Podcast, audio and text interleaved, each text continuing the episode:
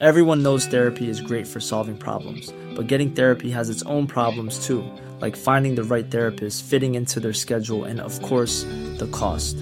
Well, BetterHelp can solve those problems. It's totally online and built around your schedule. It's surprisingly affordable too. Connect with a credentialed therapist by phone, video, or online chat, all from the comfort of your home.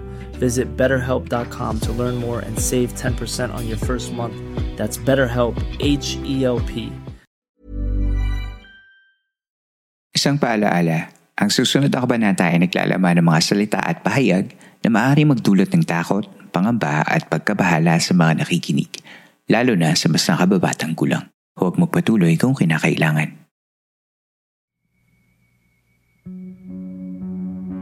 Ito ang mga kwentong bumuo ng ating nakaraan. Mga kwentong unang narinig sa mga liblib na lugar o sa mga pinakatagong bulong-bulungan. Dito ay pag-uusapan natin ang mga kwentong kababalaghan at misteryo na humalo sa kultura, kasaysayan at kamalayan nating mga Pilipino. Ang ating campsite ay isang safe space at bukas para sa lahat ng mga gustong makinig o kahit gusto mo lamang tumahimik at magpahinga. Ako si Earl, ang inyo pong campmaster, at ito ang Philippine Campfire Stories.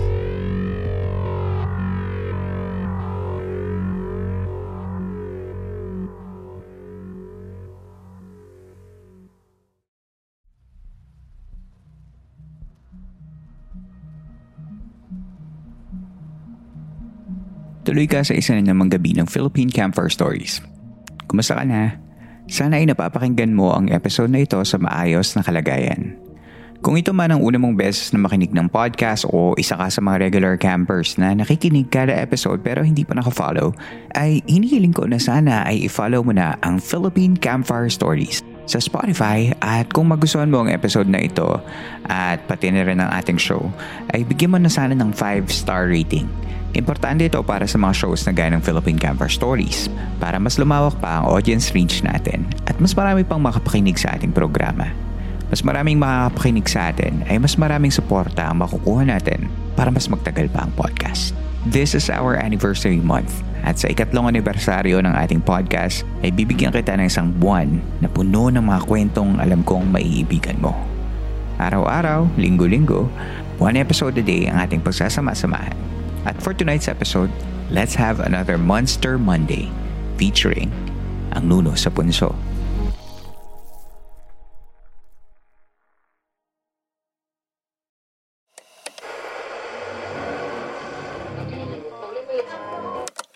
Isang hapon ay napagdesisyonan ni Christian na pumitas ng mangga sa puno ng kapitbahay nila. Hitik ang puno ng bunga at may nakikita siyang isang mangga na mababa lang at malapit ng mahinog. Kaso maliit lang siya sa gulang niyang 9 na taon at hindi niya abot ang bunga. Hinintay niyang magdapit hapon at magsara ang bintana ng matandang kapitbahay na may-ari ng puno. Ayaw niyang magpakita kasi paniguradong magagalit ito pag nalamang kukunin niya ang mangga. Pagsapit ng dapit hapon ay sinubukan niyang sungkitin ito gamit ang nakuha niyang kahoy. Ang taas naman. Hindi ko masungkit. Paano kaya to? Nang hindi masungkit ni Christian ang mangga ay nagpa siya itong akyatin ng puno sa pinakamalapit nitong sanga. Tumuntong siya sa isang punso ng lupa na nasa ilalim ng puno at doon siya'y tumayo upang pitasin ang mangga. Naabot ni Christian ang mangga at saktong pagpitas niya ito ay may narinig siyang maliit na boses. Aray! Aray! Hindi makita ni Christian kung saan galing ang boses kaya hindi niya ito pinansin. Tinapin niya ang buto ng kinaing mangga sa punso at lumakad na palayo. Kinabukasan ay nagising si Christian na sumasakit ang paa. Dali-daling tumakbo ang nanay niya at tinanong kung napano siya. Ikinuwento niya ang pagpitas niya ng mangga sa kapitbahay at laking alala ng nanay niya nang malaman ang nangyari. Dagli-dagling nagdala ng platong may pagkain ang nanay ni Christian at nagtungo sa kapitbahay. Humingi ito ng tawad sa may-ari ng bahay at ng puno na agad namang pinatawad ang mag-ina. Sana daw ay nanghingi na lamang ito at bibigyan din naman. Ang sumunod na nilapitan ng ina ni Christian ay ang punso. Nag-alay ito ng pagkain at humingi ng tawad sa hindi nakikitang tao at sana raw ay mapatawad si Christian sa pagtapak nito sa kanyang bahay. Nang tinanong ni Christian kung bakit ay sinabi ng nanay nito na baka daw nagambala niya ang Nuno sa Punso sa ilalim ng punong mangga. Pagkatapos mag-alay, tumingin ang tawad ni Christian at ng nanay nito ay nawala na ang sakit ng paa ng bata. Ayon sa Filipino folklore, ang Nuno ay isang maliit na elemental spirit na naninirahan sa mga ant hill o termite mounds o mas kilala natin bilang punso. Sinasabing ang nilalang na ito ay mukhang isang matanda na karaniwang inilalarawan na nakasuot ng salakot o yung mga traditional conical hats na gawa sa pinatuyong dahong ratan. Ang Nuno sa Punso ay kilala bilang mga teritorial na nilalang na kadalasang hindi nakikita maliban kung pipiliin nilang ipakita ang kanilang mga sarili sa pambihirang pagkakataon. Ang kanilang balat ay pinaniniwala ang maitim tulad ng lupa at ang kanilang mga boses ay paos at gasgas. Ang Nuno ay galing sa salitang ninuno o ancestors sa Ingles. At ang punso ay tumutukoy sa maliit na bunto ng lupa na di umano'y tinitirahan nito. Sa makatuwid, ang Nuno sa Punso ay nangangahulugan lamang na ang matandang nasa punso. Ang mga babaeng Nuno ay halos hindi nababanggit sa mga kwentong bayan at kadalasan sila ay nag-iisa. Ang Nuno ay matatagpuan sa napakaraming lugar kabilang na mga likod bahay, masukal na kagubatan, mga tabing ilog at maging mga madilim na kuweba. Dahil sa dami ng mga sinasabing tahanan ng mga nuno ay hindi maiiwasang sila ay magambala ng mga tao. Dahil nagkalat ang dami ng mga sinasabing tahanan ng mga nuno ay hindi maiiwasang sila ay magambala ng mga tao. Dahil gustong-gusto ng Nuno sa Punso ang kanyang pag-iisa at ayaw nitong magambala, nagagalit siya agad kapag may dumadaan o natatapakan o kahit na lumalapit lang sa kanyang punso. Kahit na hindi sinasadya, hindi ito pinapalampas ng nuno. Kapag nagambala, isang mabigat na sumpa ang nag-aabang sa nanggugulo sa nuno. Ang mga palatandaan na ikaisinumpa ng isang nuno ay pagkakaroon ng mataas na lagnat, pananakit o pamamaga sa mga ilang bahagi ng katawan. Halimbawa, ang mga lalaking umiihi sa punso ay maaaring parusahan ng pamamaga ng kanilang mga ari pagkatapos ng ilang araw. Kung aapakan naman nila ang punso, maaari silang magkaroon ng sugat sa paa at hindi na makalakad muli bilang resulta. May ilang mga ulat din na tinutubuan ang buhok sa kanilang mga likod. Ang iba ay nakakaranas ng pagkahilo na humahantong sa pagsusuka ng maitim na likido at nagiging sanhi ng kanilang pagkakasakit at pagkakaratay sa loob ng ilang araw. Ang dura ng nuno ay sinasabing na makapangyarihan at ginagamit niya ito kapag ang taong nanggagambala sa kanya ay malapit lamang sa kanya. Karaniwang paniniwala sa Pilipinas ay kung hindi kaya ng modern medicine pagalingin ng isang partikular na karamdaman, ang karamdaman ay maaaring dahil sa sumpa ng isang nuno. Ang termino natin para sa mga taong sinusumpa ng nuno ay nanuno o namatanda. Ito din ang tawag kapag ang mga taong pinaglalaroan ng mga espiritu kapag napapadpad sila sa gubat. Para mawala ang sumpa ng nuno, kailangang sumangguni ng mga may sakit sa isang albularyo o folk healer upang magkaroon ng diagnosis. Yup, you heard that right. Kailangan nilang makita ang may sakit. Tatanungin nila kung ano ang nangyari at kung ano ang masakit bago sila magsimula sa panggagamot. Diagnosis, right? Ang karaniwang paraan ay ang pagtatawas. Pero to add a fantastical element, ang karaniwang paraan ng pagdadiagnose ay ang pagtatawas o yung paggamit ng kandila na pinatutulo sa palangganang may tubig habang umuusal ng mga orasyon. Ang mabubuong anyo ng kandila ay karaniwang binabasa ng mga magtatawas base sa magiging forma nito. Isa itong form of divination gaya ng pagbabasa ng dahon ng tsaa o pagbasa ng mga barahan na karaniwan ay ginagawa sa ibang mga lugar.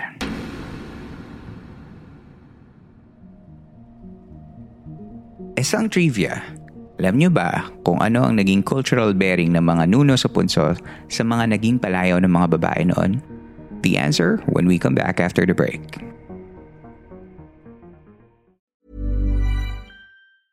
Hey, I'm Ryan Reynolds. Recently, I asked Mint Mobile's legal team if big wireless companies are allowed to raise prices due to inflation. They said yes. And then when I asked if raising prices technically violates those onerous 2-year contracts, they said, what the f*** are you talking about, you insane Hollywood ass? So to recap, we're cutting the price of Mint Unlimited from $30 a month to just $15 a month. Give it a try at mintmobile.com/switch. $45 up front for 3 months plus taxes and fees. Promo rate for new customers for limited time. Unlimited more than 40 gigabytes per month. Slows full terms at mintmobile.com. Millions of people have lost weight with personalized plans from Noom. Like Evan, who can't stand salads and still lost 50 pounds. Salads generally for most people are the easy button, right? For me, that wasn't an option. I never really was a salad guy. That's just not who I am. But Noom worked for me.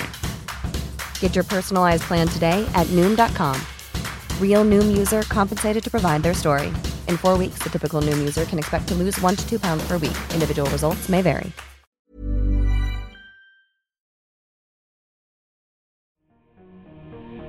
Sa pagbabalik ng Philippine Campfire Stories.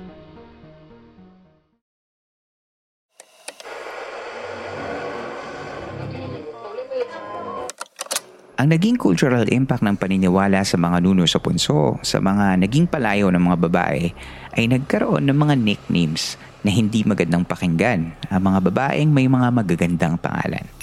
Dahil naniniwala ang mga matatanda na kapag maganda ang pangalan ng isang babae ay mas gustuhin siya ng isang Nuno sa Punso at mas mataas ang posibilidad na sila ay kunin nito.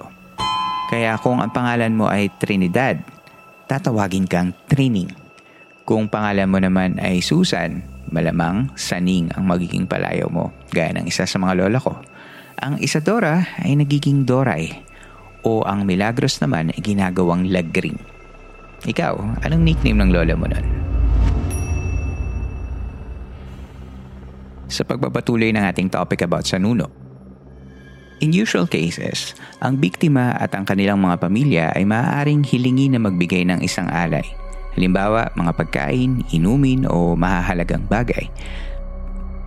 At ito ay bibigay sa Nuno sa kanyang tirahan.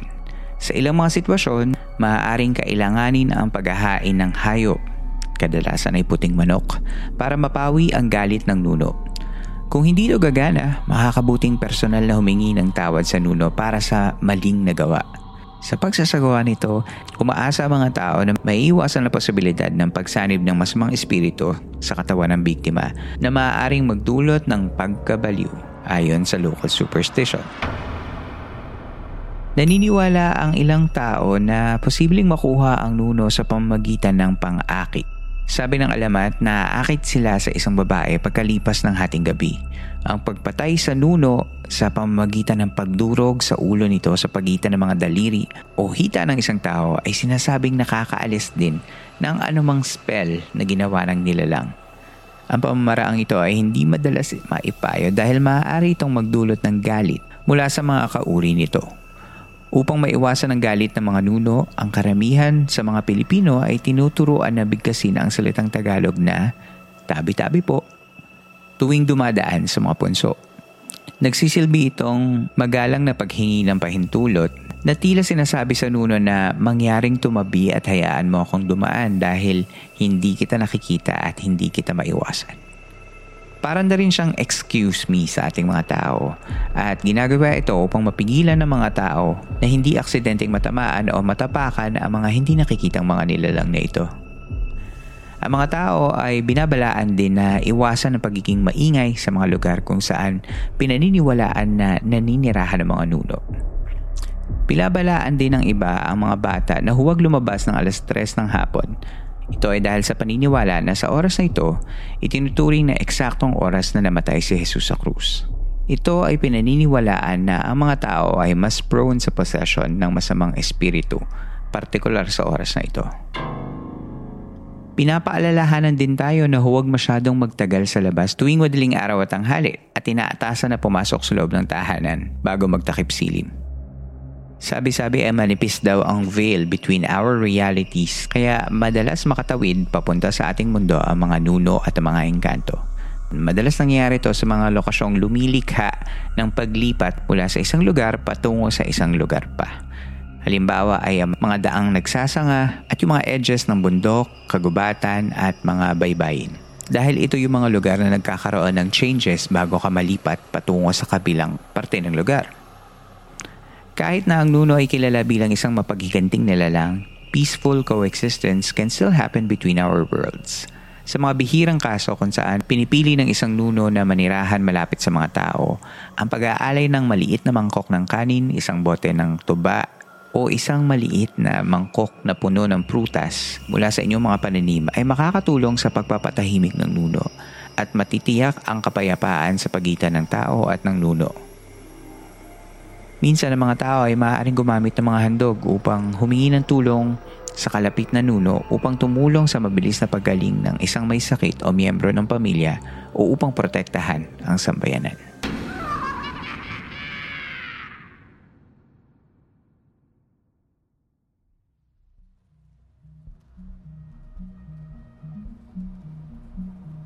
Karamihan sa mga tao ay naniniwala pa rin sa mga entity na ito at sumusunod sa maraming hindi nakasulat na mga patakaran sa kabila ng kawalan ng malinaw na paliwanag. Ngunit may mga ibang tao rin na hindi na naniniwala sa nuno. Marami pa rin ang minamaliit ang nuno at nangangahas na hamunin para lamang ipakita ang kanyang superiority sa maliit na nilalang na ito. Bagamat hindi nakikita, ang kwento ng Nuno sa Punso kasama ang pareralang Tabi-tabi po ay isang paraan lamang upang ipaalala sa ating lahat na umiiral ang daigdig ng mga espiritu. Ang pagkilala sa mga bagay na hindi nakikita ay isang good exercise para sa pagiging magalang, pagpapakumbaba at pag-aaral na mabuhay ng magkakasama. Ang pag-iwas sa mga animistikong tradisyon tulad ng mga ito ay maaaring mukhang primitive na walang kapararakan sa ilan. Ngunit ang paglaki ng pakikinig sa mga kwentong ito ay humubog sa paraan ng pagtingin natin sa natural na mundo. Ang mga ito ay mga paalaala upang ipakita ang pasasalamat sa kapaligiran kung saan tayo ay lubos na umaasa. Samahan niyo po kami sa Q&A portion ng ating episode sa Spotify kung ano ba ang tingin niyo sa episode na ito. May mga kwentong nuno ka rin ba? Comment mo na yan sa Spotify at kahit sa iba nating social media channels.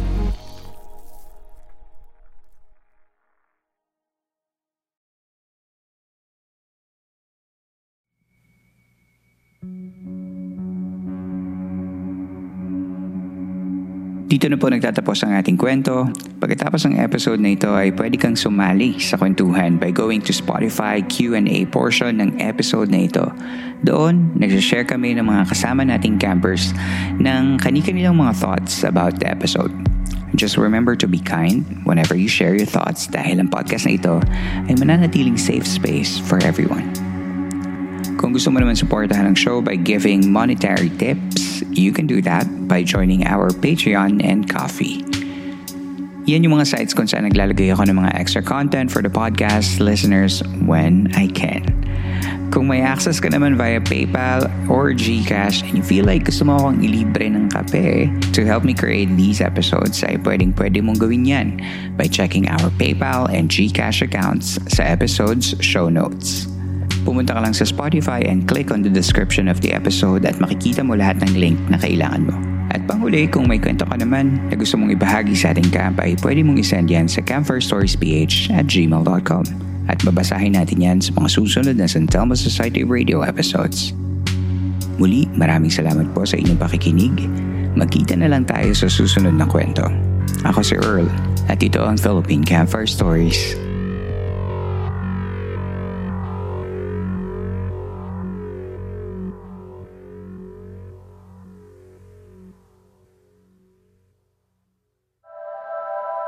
This podcast may be based on true events, with names, characters, and incidents that are either products of the creator's imagination or used fictitiously. Any similarity to real individuals or events is coincidental. Even when we're on a budget, we still deserve nice things. Quince is a place to scoop up stunning high-end goods for 50 to 80% less than similar brands. They have buttery soft cashmere sweaters starting at $50. Luxurious Italian leather bags, and so much more. Plus, Quince only works with factories that use safe, ethical, and responsible manufacturing. Get the high-end goods you'll love without the high price tag with Quince. Go to quince.com/style for free shipping and 365-day returns.